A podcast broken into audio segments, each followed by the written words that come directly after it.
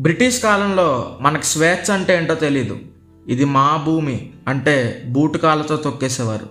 మా ఉప్పు అంటే ఉరి తీసేసేవారు. అంత నియంతృత్వ ధోరణి. ఎదురు తిరిగితే ఏమవుతామో తెలీదు. కత్తులు పట్టుకుని ఎదురు తిరిగిన వాళ్ళంతా కాలగర్భంలో కలిసిపోయారు. బాగా బ్రతికే మనల్ని ఈ బ్రిటిష్ వాళ్ళు బానిసలుగా మార్చేశారు. అలా ఎంతోమంది రాజులు సైన్యంతో సాధించలేనిది కోర్టులో మొదటి కేసు వాదించడానికి ధైర్యం సరిపోని ఒక సామాన్యుడు సాధించాడు. బక్కపలచటి శరీరంతో జాతి బానిస సంకల్ని విడిపించారు. కత్తితో సాధించలేనిది కామ్గా ఉండి చేసి చూపించారు. ఆ మహానుభావులే మోహన్ దాస్ కరమ్చంద్ గాంధీ. చేతిలో ఆయుధం అవతల వ్యక్తిని చంపాలనే కసి రెండూ లేకుండా యుద్ధానికి వెళ్ళడానికి చాలా గుండె ధైర్యం కావాలి. అవతల వ్యక్తి మనల్ని చంపేస్తాడు అని తెలిస్తే చాలు. మనం చిటికేయడానికి కూడా భయపడతాం. కానీ బాపు భయపడలేదు. పోతే పోని ప్రాణాలు. బ్రతికినా మిగిలే బానిస సంఖ్యలేగా అని పోరాడారు. రవి అస్తమించని సామ్రాజ్యానికి చీకటిని రుచి చూపించారు.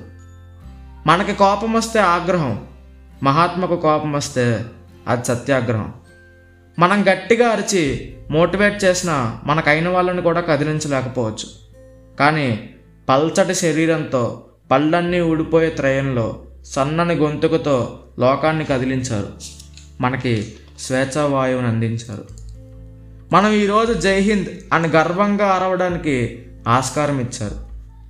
ఐన్స్టీన్ చెప్పినట్టు ఇలాంటి వ్యక్తి రక్త మాంసాలతో మన భూమి మీద తిరిగాడా అని భావితరాలు భావించే అంత గొప్పగా తిరిగారు మన మహాత్మా గాంధీ. ఆయన చరిత్ర చెప్పుకోవడానికి మన జీవితాలు సరిపోవు కాబట్టి చివరిగా ఒక్క మాట.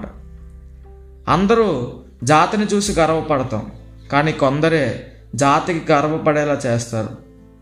వీఆర్ ఫ్రమ్ ఇండియా అనే దానికంటే we are from land of Gandhi అనేటప్పుడే మనకు గౌరవాన్ని తెచ్చినందుకు మనం మన బాపుని మనీ మీద ముద్ర వేసుకున్నట్టే ఆయన ఫిలాసఫీని కూడా మన మనసులో ముద్రపరుచుకుందాం.